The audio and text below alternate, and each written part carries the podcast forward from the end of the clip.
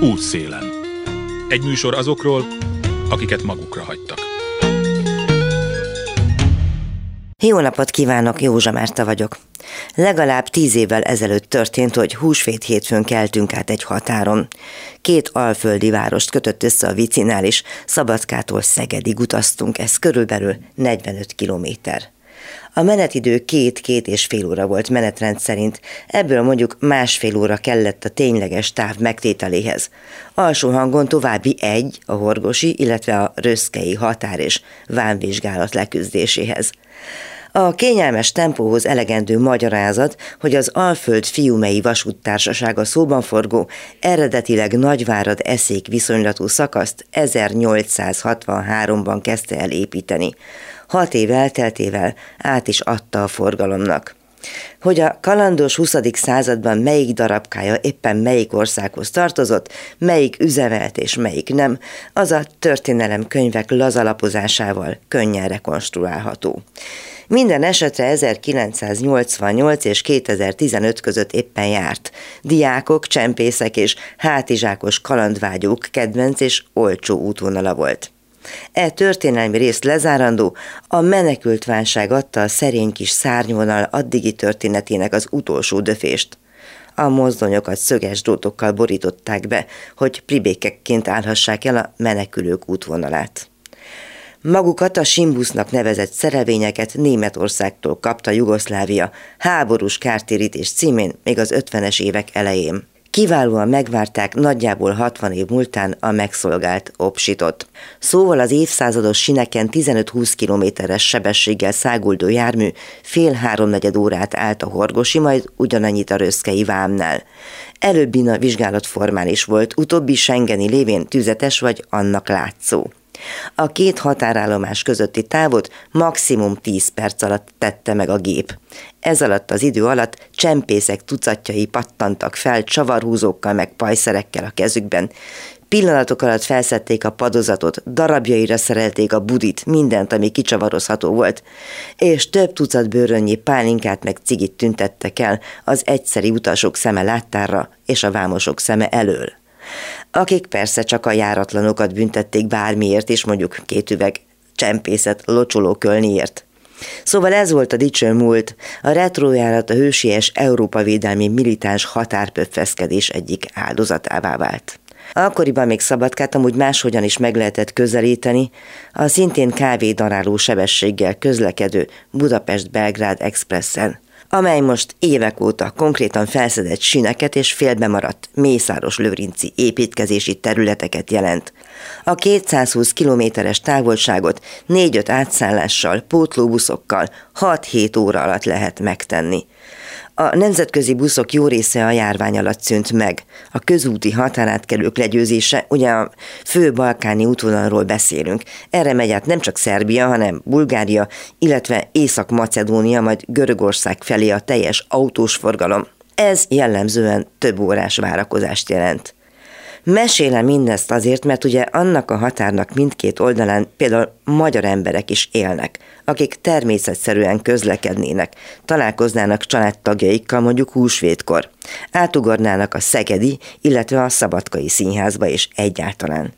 Miközben a fene se tudja, mit jelentő, talpig piros-fehér-zöldre mázolt nemzetpolitika most két magyar falu között konkrétan egy vasfüggönyt, az úgynevezett NATO kerítés égtelenkedését jelenti. Épültek a túloldalon magyarországi pénzből stadionok és foci akadémiák. Mindent megtett a NER azért, hogy lefizessék, lenyúlják, tehát kinyírják az ottani kulturális sokszínűséget. De hogy két magyar falu, pláne város között ne órákon keresztül kelljen küzdeni mindig és mindenkor, arra soha nem történt megoldási kísérlet, ha csak nem mehetnénk külügyminiszteri helikopterrel. A NER évei alatt gyakorlatilag megszűnt az átjárhatóság, és ezzel ellen egy büdös szava sincs senkinek, a kétharmadnak sem, a kettős állampolgároknak sem. Nyilván így jó, ahogy van. Amúgy a 2000-es években volt egy fesztivál, több évadot megélt, Simbusz Fesztivál néven. Az emlegetett vonatna meg a Szegedi és a Szabadkai pályaudvar volt a helyszíne, kultúrcsempész volt a jerige. A két ország művészei találkoztak, utaztak, adtak elő rajta. Tudom, hogy nem poén és senki nem is lepődik meg rajta, ilyesmire már egyik országban sincs se pénz, se lehetőség. Legjobbnak azt tartják a budapesti és belgrádi pasák, ha mindannyian bezárva maradunk. Mi meg csak nézzük bambán a kerítést. Útszélen. Egy kiállítás képei. A szervező az Auro Egyesület, a cím Hétköznapi örömök, a helyszín a Budapesti Művelődési Központ az Etele úton. Ünnepi tárlatvezetés zajlik. A részletekről később. Joel van Hoy, oszlopos tagunk, Dubajban és az Egyesült Arab Emirátusokban Dubaj és Abu Dhabi. És Abu Dhabiban fotózta ezeket. Joel nagyon ügyesen fotózik, de ezek az építészeti dolgokat egymás mellé helyező és állító fényképek nagyon jól mutatják az ő látásmódját. Ugye a régi arab mecset egy ember sehol nincsen, tehát ez is egy érdekessége, és a mellette kontrasztként a modern szállodák, a sok tíz emeletükkel, azok egy érdekes kontrasztot adnak. Itt is egyébként, ha megnéztek, az összes képen valamennyire szinte a, a kék-kék szín dominál, amiről tudjátok, hogy az autizmusnak a színe. Van Zsoel vagyok, 23 éves vagyok, félig belga, félig magyar. Jelenleg állásom van, és Hol? a Marriott szállodában dolgozom londinerként, és nekem a fotózás az tulajdonképpen egy hobbi, és az a jövőbeli tervem, hogy mellékáként a fotózással is és a szállodai munkával is keresek majd pénzt. És mi a kedvenc fotótémád? Hát jelenleg mindenfélevel kísérletezem, hogy mi az igazi kedvencem, az még azt mondom, hogy kifejletben van, de ami eddig érdekes volt számomra, az például a modellfotózás, a street fotó, ahogyan mondjuk ugye, hogy az utcán teljesen rendezetlen ilyen pillanatokat kapunk el, a panorámafotózás is nagyon érdekes, a természetfotózás még nem volt nagyon alkalmam kipróbálni, de az is még tervem van, és szerintem nagyjából ezek vannak így a top listán. De persze minden fotózásnak megvan a maga varázsa. Hogy ne vannak példaképeid, nagy fotósok, egyáltalán a fotótörténetről szoktatok-e tanulni? Egy pár szót váltottunk róla, de igazán példaképem nincsen. Tulajdonképpen én inkább amit látok interneten, vagy bárhol, ahol találok képeket, mondjuk például a Pinteresten, ami inspirál, ami meglátom a technikát, hogy ezt tudom alkalmazni a jövőben, azt megpróbálom leutánozni. Én nem igazán más híres művészeknek a munkája után csinálom az én fényképeimet, hanem amit látok, azt megpróbálom leutánozni. Igen, persze, csak arra gondoltam, hogy akinek egyszerűen csak tetszenek a képei. Ja, én igazából nem kutattam annyira mélyen a híres művészeknek a szakmáiba, meg a repertoárjába. Őszintén nincsen most. Azok a képek, amelyek most itt vannak kiállítva, azok körülbelül mit ábrázolnak? Ugye a hallgatók nem fogják ezt látni, tehát el kéne, hogy meséljük nekik. Igen, nos az én négy képem az egy emirátusoki utamból vannak. Én azt gondolom, hogy inkább a, azt lehet mondani, hogy ha be, akar, bele akarják képzelni magukat, hogy milyen egy arab országban ott lenni, akkor az, az, egy, az én képeim teljesen jók arra. Meg inkább például van egy kép, amikor egy, egy inkább ilyen absztrakt képnek mondható, de azért ki lehet venni, hogy van egy nap, és akkor az ég el van mosódva, az tényleg egy absztrakt kép, de nézegetésre teljesen jó. Milyen érzés fényképezni? Én azért szerettem bele a fényképezésbe, mert más művészeti stílusokkal ellentétben nincsenek emberek, akik megmondják, hogy hogy jó, hogy nem jó, hanem minden művész saját maga tudja a saját útját kiválni, hogy ha van olyan kép, ami másoknak nem tetszik, az se számít sokat, mert ha a művész elégedett vele, akkor nincsen semmi baj. És a szülők mit szólnak ez a történethez? Hát édesanyám azt támogatja, is pár képemet, és ezzel be lehetett mutatni, hogy van tehetségem hozzá, és most um, igyekszik mindenben segíteni, hogy el tudja hogy el tudjam indítani a fotós állásomat. Csináltam Facebookot és Instagramot, hogy a jövőbeli ügyfelek azon tudjanak elérni, de hogyha van valami, amiben elakadok, akkor tanácsot ad, vagy akár véleményt, kapcsolatban van még a tanárommal is, és természetesen ő is terjeszti a hírt az ismerőseik között, hogy remélhetőleg meg legyen az az első megbízásom, mert ez egy nagyon friss dolog még. Inkább művészetnek, vagy inkább munkának tekinted a fényképezést? Tulajdonképpen, ha már elindult a biznisz, akkor rendesen mert ott van a munka aspektus, hiszen ott van a bizalom az ügyfelek között, hogyha túl későn küldi el a fotós az anyagot, akkor már nem lesz releváns, de amíg nincsen első ügyfél, addig én inkább művészetnek tartom, kísérletezésnek. Tulajdonképpen én mindig azt mondtam, hogy a fotózás az egy tudomány által kialakított művészet. Útszélen aki a táratvezetést tartotta, és aki az autista fiatalok fotóképzésével tölti napjainak egy jó részét, Csendes Péter fotográfus. Mióta foglalkozol ezekkel a fiatalokkal? Egyáltalán hogy jött az egész történet, mi a kötődésed? 7 éve foglalkozok most már a srácokkal. Azért vannak köztük nem olyan fiatalok, valaki már 30 fölött van, 20 éves korosztály az jellemzőbb kicsit. Úgy jött az egész, hogy amúgy is tanítok fotográfiát mindenkinek, és volt egy ingyenes workshopom a Nem adom fel alapítványnál, és Vadasné Máriáik lejöttek az Egyesületnek vezetői, és nagyon tetszett nekik, hogy beszéltem, és teljesen spontán a végén megvártak engem, és kérdezték, hogy nem lenne kedven foglalkozni a Egyesületben lévő fiatalokkal, akik sokszor munkát keresnek, sok minden érdekli őket, és van egy-kettő, aki már így fotózgat, vagy fotózgatott, és mondtam, hogy próbáljuk meg, fogalmam nem volt azon kívül, hogy a Deső Ember című filmet láttam, hogy mik azok, meg kik azok az autisták, és akkor belevágtunk, és nagyon jól indult nem volt annyira veszélyes idézőjelén gondolta a veszélyt, úgy érzem, hogy nem tudok velük mit kezdeni. Abszolút fel tudtam venni velük, úgy érzem a, a ritmust és a tempót, és alapoktól elkezdve elkezdtük építeni ezt az egészet, megtanítottuk ugye a gépnek a működését, a fényképezőgép működését. Utána mindenféle ehhez kötő dolgokat, a, a kompozíció szabályait, hogy kell helyesen exponálni. Utómunkát beszereztünk, olyan programot, hogy mindenkinek egyforma programja legyen, amivel tud utómunkázni, és akkor az első év végén már egy kisebb kiállítást tudtunk csinálni a Nem adom fel alapítványnál, és utána pedig egyre más jöttek a jó kis sikerek, volt kiállításunk a fővárosi nagy cirkuszban, a Granite Bank jó voltából, a, a Granit háznak hívják, aztán Andrássy úton van egy szép uh, ilyen közösségi épület, ott is voltunk.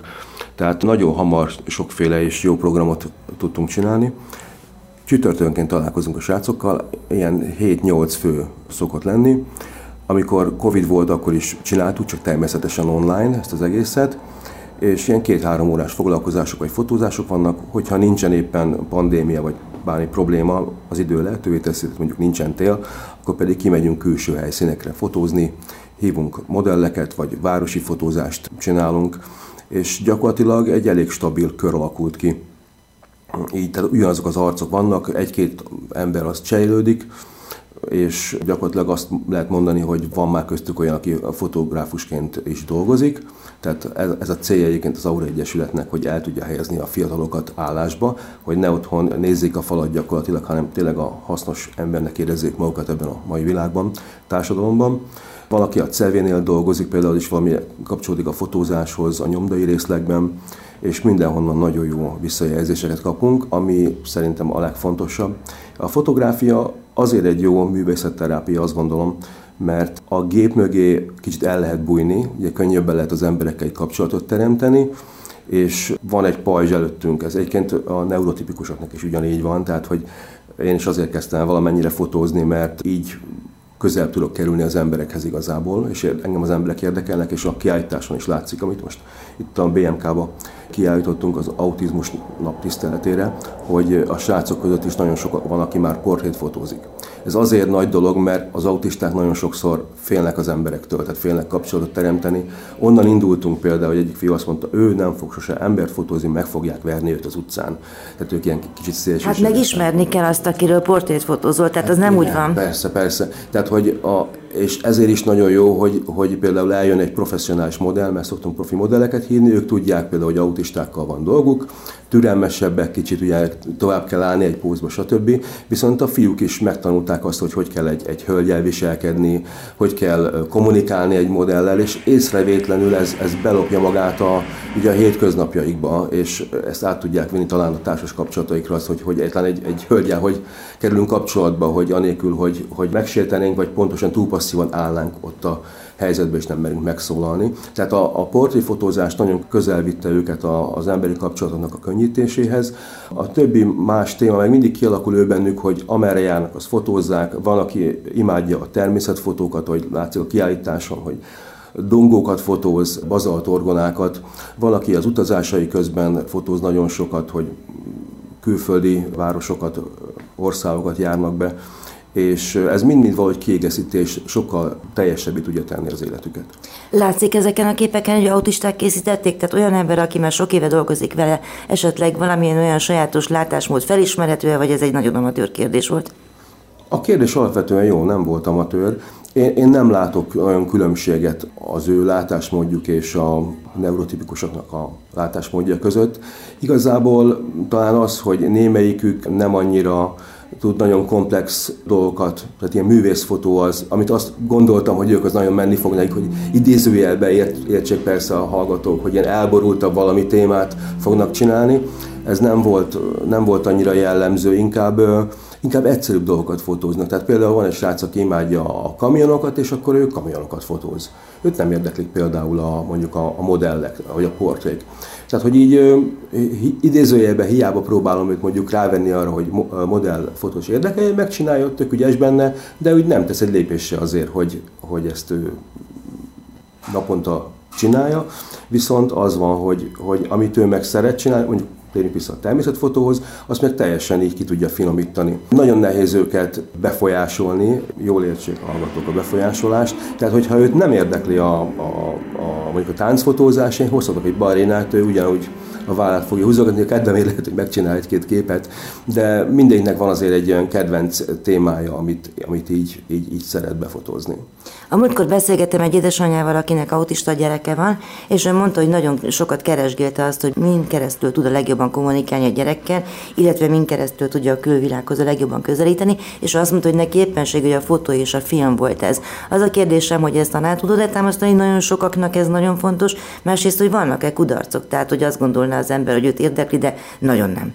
Több a siker, mint a kudarc, hála Istennek, azt kell, hogy mondjam amikor olyan dolgot tanulunk, amire azt gondoltam, hogy nem fog érdekelni, tehát mondjuk fotótörténelemmel is foglalkozunk, fotótörténettel, és egy kvízjátékot játszunk, utána visszakérdezem, meglepően ügyesek benne. Én nem tudnék annyi nevet meg dátumot megjegyezni, mint ők, és elkezdi őket érdekelni, és gyűjtésbe kezdenek utána, például most a háborús fotográfiákról volt szó, és utána kerestek, utána néztek, hogy feltazult, hogy magyar riporternek a munkásságát derítsék föl, és megcsinálják, pedig azt gondoltam, hogy ez nem érdekli őket. Máskor, amikor, mert ugye saját magamból indulok ki, hogy jön mondjuk egy, egy balerina mondjuk a stúdióba, őket meg az abszolút nem érdekli. Tehát, hogy, hogy abszolút nem lehet őket semmilyen kategóriába így bezsúfolni, mert néha teljesen meglepnek, vagy úgy, hogy pozitív irányba, vagy negatív irányba. Ami náluk nehéz talán az, hogy, hogy a figyelmüket fel kell tenni valami, valami iránt, ami, tehát mondjuk ez nem úgy jön le, hogy lusták, de nem lusták, csak nem érdekli, és ami nem érdekli, azt ő nem csinálja. Az autista ember, akiket én megismertem, pontosan Asperger szindrómások, tehát ők nem súlyos esetei a, a spektrumnak, Hát meg nagyon sok nagyon tehetséges művész tudós van, aki igen, Asperger szindrómával küzd. Igen. Igen, és, és néha ez azt mondják, hogy nekik könnyebbség, a talán művészeti világban másnak nem. Tehát mindegyik fiú vagy lány az egyedi eset, nem lehet őket átestani, viszont ami, ami mindegyikre jellemző, hogy, hogy amit én tapasztaltam, hogy hihetetlenül jó emberek. Tehát ők nem káromkodnak.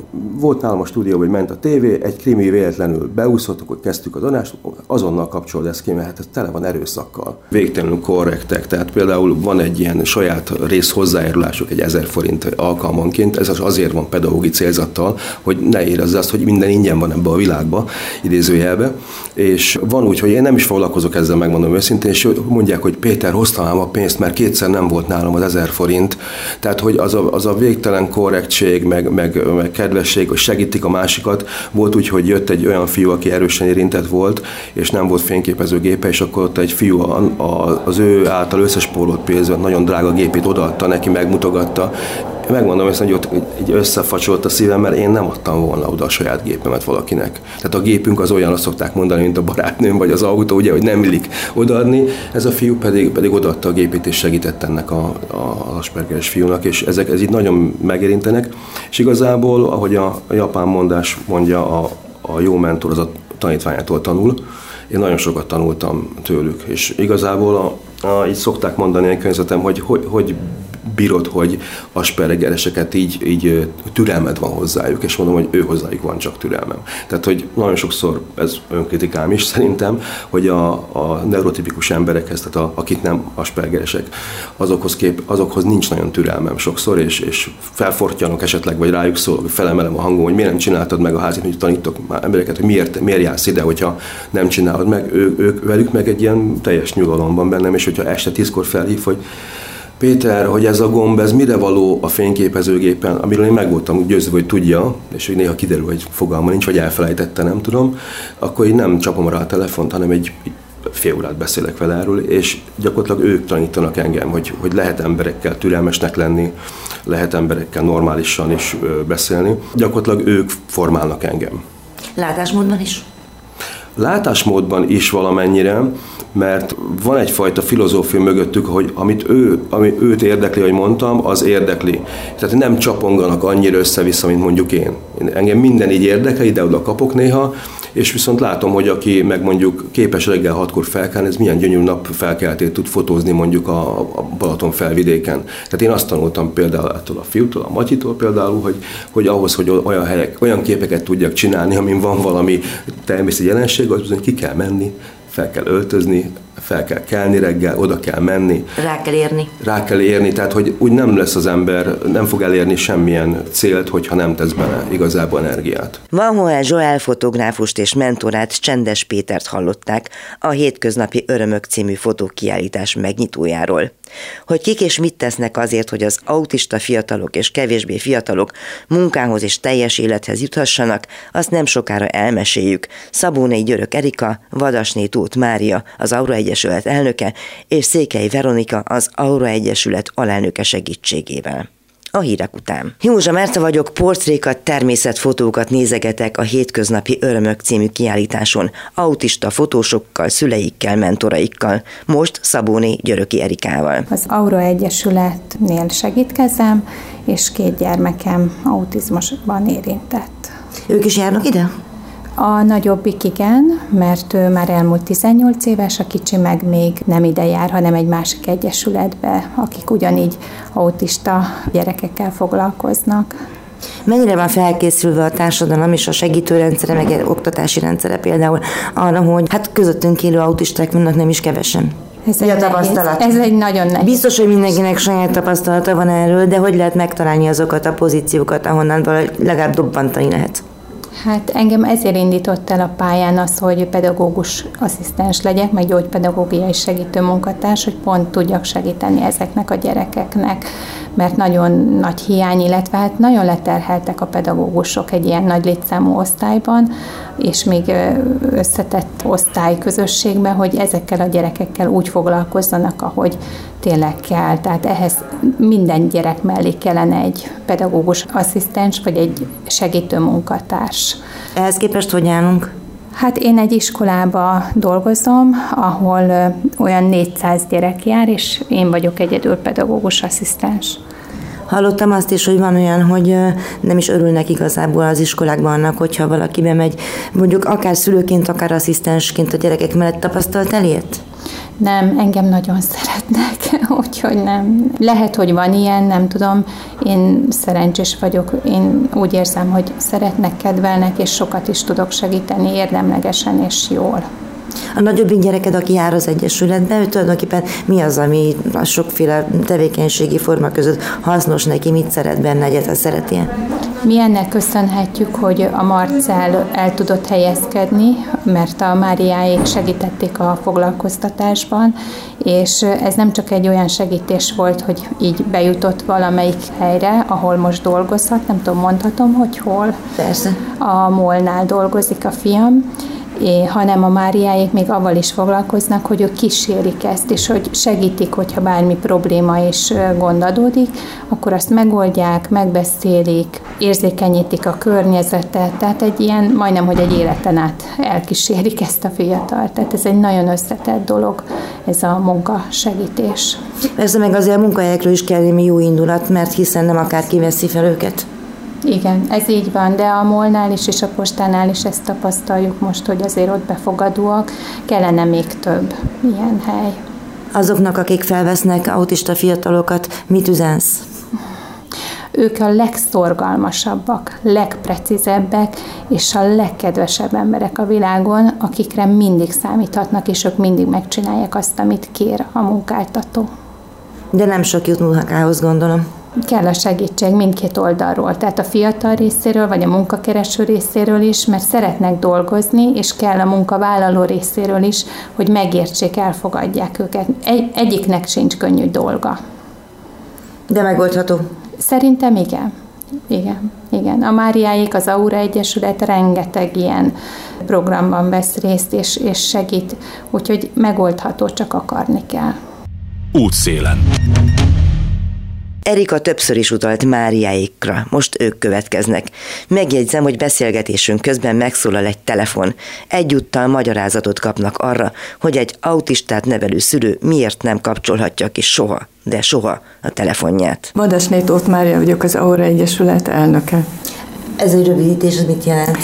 Ez hosszabban Aura Autistákat Támogató Közhasznú Egyesület. Székely Veronika, én pedig az Egyesület alelnöke vagyok. Ez az esemény gondolom mindenki számára egy nagy dolog, egyrészt mert közeleg az autizmusnak a világnapja, azt hiszem, hogy most a napokban volt pontosabban a műsorunkhoz képest, de milyen hagyománya van ennek a fotókiállításnak, amennyit előtt beszélgetünk most? 2016-ban kezdtek a fotósok az autista tehetségeinkkel kezdeni fotózni, és talán már a tizedik kiállításnál tartunk. Tavaly is volt egy kiállításunk, egyre ügyesebbek a fiúk, egyre színvonalasabb alkotásaik vannak, és minőségben is látszik a képeken, ahogy komponálnak, ahogy, ahogy egyáltalán eszközöket használnak. Ez egy véletlen találkozás volt, te, hogy akadt egy fotós, aki foglalkozik a gyerekekkel? Azt hiszem, hogy ez egy ilyen véletlen találkozás volt. Ugye Csendes Péter személyében találtunk egy kitűnő fotográfust, aki hogy-hogy nem affinitást mutatott az autizmussal élő fiatalok felé, és talán az a gondolat szülte ezt, hogy egyrészt egy olyan eredeti látásmódjuk lehet éppen az autizmusuk miatt, ami különlegessé teszi a képeiket, másrészt lehetőséget ad számukra egy ilyen speciális önkifejezésre, hiszen az autizmus csak a autista szülőknek a telefon kikapcsolás az nagyon nehezen megy, nekem még a teljesen elnémított állapotban is az Anna hívhat bármikor. Szóval. E, igen, tehát ja. szoktuk, hogy okay. pánikba esnek, akkor elérhető. Szóval igen.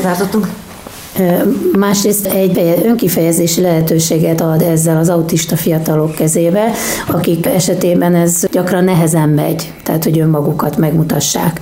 Úgyhogy ez egy ilyen szerencsés találkozás révén adódott, és azóta is együtt dolgoznak Péterrel, és ahogy a Mária is mondta, egyre, egyre szebb, egyre kiforrottabb alkotások születnek, illetve kialakult, hogy kinek mi az erőssége, kinek a természetfotó, kinek a portréfotó, kinek a hangulatok, vagy egy-egy különleges forma meglátása, tehát így szépen egyre ügyesebben fotóznak a srácok. Most egy elejtett szavából hallottam, hogy ön is autista gyereknek az édesanyja, nem tudom, hogy akar erről, beszélni, vagy kérdezhetem. Nyugodtan mindannyian, ugye ez egy szülőegyesület, az Aura. Nemrégiben beszélgetve egy autista gyereket nevelő szülővel, aki azt mondta, hogy nagyon sokat keresték, hogy a fiával hogyan lehetne minél jobban kommunikálni. Beszélő autistáról van ugyan szó, de hát nyilván voltak és vannak nehézségek, és hogy megtalálta ezt a történetet a fotózásban és a filmben, hogy ez mennyire tűnik általánosnak, vagy kézenfekvőnek, hogy úgy tetszik. Szerintem nem kézenfekvő, tehát nem mindegyik őjük tartja ezt a kifejezési formát vonzónak. Az én lányom például elkezdte, és aztán abba hagyta, ez mondjuk szerintem egy picit lustaság is. tehát, hogy ugye azért itt mindig adott a Péter feladatot, el kellett járkálni a városba, tehát ahogy Na, az autizmussal élők szinte teljesen ugyanolyanok sok szempontból, mint a nem autizmussal élők. Ők közöttük is van, akit a fotózás elindít, megragad, és abban teljesednek ki, van, akit meg nem érdekel. Tehát közöttük is van olyan autista, aki nem kötődik egyáltalán a fotózáshoz. Van, akinek még nagyon bejön ez a dolog. Igen, Péter azt mondta az imént, hogy azért a kamera előtt vagy mögött könnyű elbújni. Hát ugyanakkor meg ki is mutat magából egy csomó mindent, tehát meg is mutat magából a kép által egy csomó mindent. Azt már kiderült, hogy hát mindenki érintett valamilyen utomódon az Egyesületben, mióta csinálják, és mi hozta létre. Gondolom van benne önsegítő gondolat is. 2002-ben jött létre az Egyesület, tehát épp most voltunk 20 évesek, akkor 21 néhány évesek voltak a gyerekeink, ott voltak iskolák nélkül, ott voltak állás nélkül, ott voltak barátok nélkül, és néhány szülő azt mondtuk, hogy ez így nem maradhat, mert az a nagyon sok tudás, képesség, amit az iskolákban azért elsajátítottak a közösségekben, az otthon elkezd eltűnni, regresszióba esnek, és ezzel társadalmi szinten is kidobtunk rengeteg értéket, hát mennyi, mennyi szakember, fejlesztő pedagógus dolgozott velük, mire eljutottak a 20 éves korukig de hát nekünk szülőknek meg ugye kötelességünk volt és motivációnk abban, hogy ezt a felnőtt kort, ha nincs szervezett támogatás számokra, akkor mi csináljunk valamit. És akkor így indultak el a közösségi klubok, ezek hétvégi találkozók voltak. Volt olyan fiatal, aki azt mondta, hogy abban az időben két hetente találkoztak, hogy az az egy, illetve két heti találkozó, az neki struktúrálja a teljes havi életét. Egy ilyen kikötő pont volt számára, és ez egy nagy megerősítés volt, hogy igen, ezt csinálni kell, Ma már ott tartunk, hogy minden vasárnap van program, hétközben általában fejlesztő programok vannak, ezek önismeretet fejlesztő, személyiséget fejlesztő, jogtudatosítást fejlesztő programok, és kidolgoztunk egy egy nagyon sajátos programot a munkába állításra, mert hiszen mindegyiknek az a célja, hogy önállóak legyenek egyszer, felnőtt életet tudjanak élni, és a felnőtt élet alapja a munka, tehát legyen jövedelmük. És akkor erre van egy sajátos autizmusra kidolgozott foglalkozás rehabilitációs programunk. Most már több mint 150-160 fiatalt helyeztünk el, 170-hez közeledünk. Ez önmagában nem nagy szám, Viszont autizmusban úgy fejlesztjük őket, és úgy segítjük őket, mint a kis hímes tojás, tehát, hogy minden tojás más, mindegyiket máshogy kell festeni, tehát nagyon egyéni egyénien foglalkozunk velük, csoportosan is, egyéni, egyénileg is. Ez szakmatanulást is jelent, vagy pedig egyéb kompetenciák fejlesztését? Ezek kompetenciafejlesztések. Visszatérve például a fotózásra, ez nem csak technika, ez nem csak művészet, ez kompetenciafejlesztés. Itt a srácok megtanultak egymással együttműködni, megtanultak együttműködni, csapatban dolgozni, megtanultak feladatot végezni, rugalmasan kell alkalmazkodni egymáshoz, a gondolkodásuk is sokkal szélesebb körül megtanultak idegenekkel kapcsolatot fölvenni. Ezek mind autizmusban nehéz történetek, és azzal, hogy ők már 6-7 éve ide járnak, az, azzal ők munkát is találtak, szabadidős elfoglaltságuk van, az önértékelésük javult, ők értékesek, ők meg tudták mutatni magukat, tehát nálunk mindig van valamilyen vezérfonal, hogy fotózás van, művészetterápia van, múzeumlátogatás van, de mögötte mindig a készségeket gyakorolják, a társadalomban való részvételhez szükséges készségeket. Aminek az is bizonyítéka, hogy a hallgatók hallották már Zsoát, aki igazán kitűnő interjú alanynak bizonyult, és rendkívül jó válaszokat adott a kérdésekre. Azt olvasom itt, hogy autisták és barátaik, ugye kik az autisták barátai, mind a kettőjüktől kérdezem, szóval hogy kik azok, akik oda tudják magukat tenni a történetek mellé. Nagyon fontos volt nekünk az első pillanattól, hogy szakemberek álljanak mellénk, hiszen mi szülők vagyunk, mi 120%-ban értünk a saját autista gyerekünkhez, de nem értünk a többiekhez. Tehát értünk az autizmushoz úgy általában, de konkrétan azért ahhoz, hogy mindenki megtalálja a helyét, ahhoz szakember kell, hogy megfelelő foglalkozások legyenek, ahhoz szakember kell. Tehát nagyon sok szakember állt mellénk, és nagyon sok önkéntes munkában dolgoznak, eh, szívvel, lélekkel, mert ők aztán igazán tudják, hogy gyerek felnő, sokan vannak, akkor utána nincsen semmi a felnőtt autista személyeknek, embereknek, miközben élethosszig tartó állapotról van szó. És ugye az ellátórendszer nem gondolkodik a, ebben a felnőtt korban, ott ez, hogy van, három, háromnegyede, ugye háromnegyed része az életünknek, tehát a nagyobbik része. Szóval kik az autisták barátai, azt már tudjuk, hogy Péter az. Hát én úgy fogalmaznék, hogy igazából bárki, aki szimpatizál velünk, aki szimpatizál az autizmussal élőkkel, aki eljön egy ilyen kiállításra, veszi a fáradtságot, hogy megnézze, aki szeretne többet tudni róluk, szeretne jobban megismerkedni velük. A 20 év során nagyon sok olyan önzetlen emberbe futottunk, akiknél tapasztaltuk ezt a tulajdonképpen érdekmentes segítő szándékot, talán így fogalmaznám meg. És a társadalom fejlődik ebből a szempontból? Tehát, hogy jobban tudja, hogy mi van, egyáltalán hogy van ez? Hát biztos, hogy fejlődik, csak nagyon-nagyon lassú ez a fejlődés. Tehát, hogy még mindig olyasmibe futunk be, olyan bele, akár olyan munkahelyeken is, ahol felkészítettük a dolgozók nagy részét, meg a vezetőséget, meg magát a fiatalt is, és még mindig vannak olyan visszajelzések, hogy hogy nagyon nem szépen beszélnek velük, nagyon beszólogatnak, nem vagy normális, nem akartam, hogy ide gyere. Tehát amit a Mária mondott, az egy dolog, hogy elhelyezünk fiatalokat.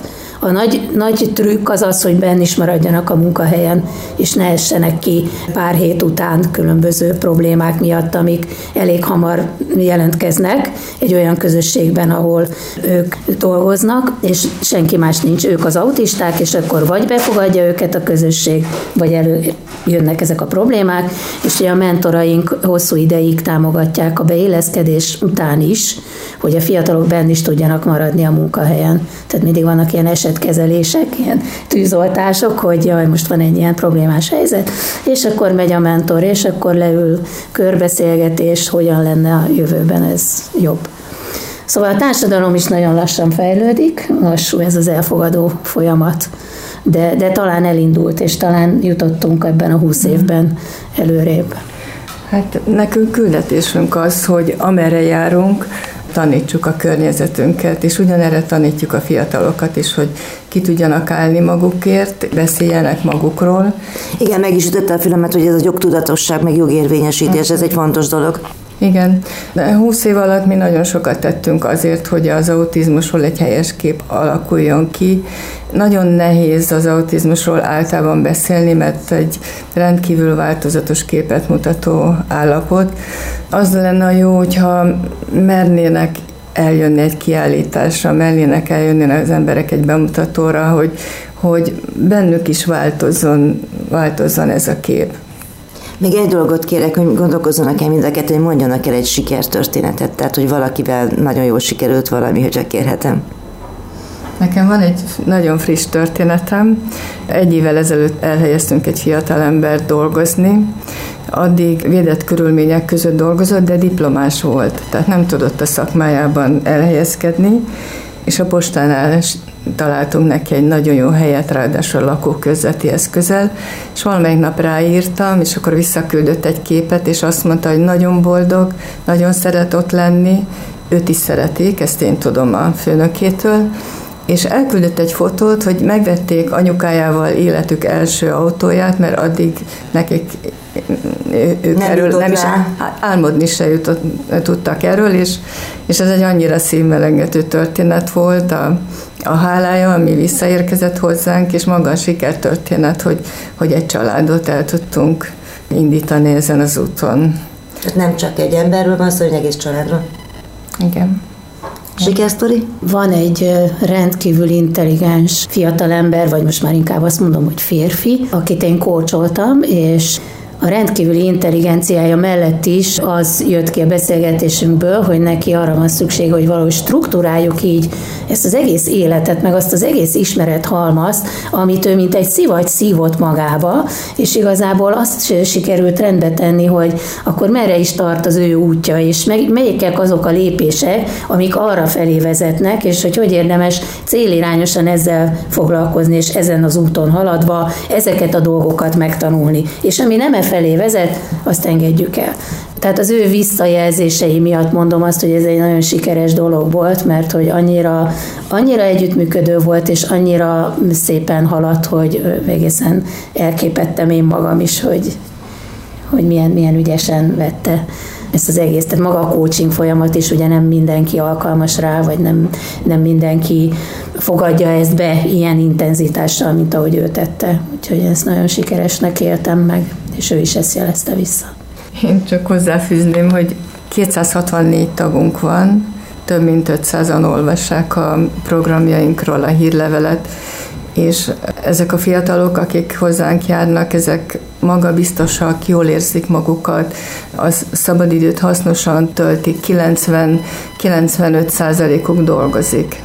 Azért ezt kevés helyen lehet elmondani a fogyatékos ügyben, hogy egy, egy kevés, mert azt kell mondjam, hogy kicsi erőből, kevés segítségével, még, segítséggel mégis ilyen mértékben helyre tudták hozni a saját életüket. Hát én azt gondolom, hogy ez nem kis eredmény, ez nagy eredmény. Tólik határban életkorban hány évesek?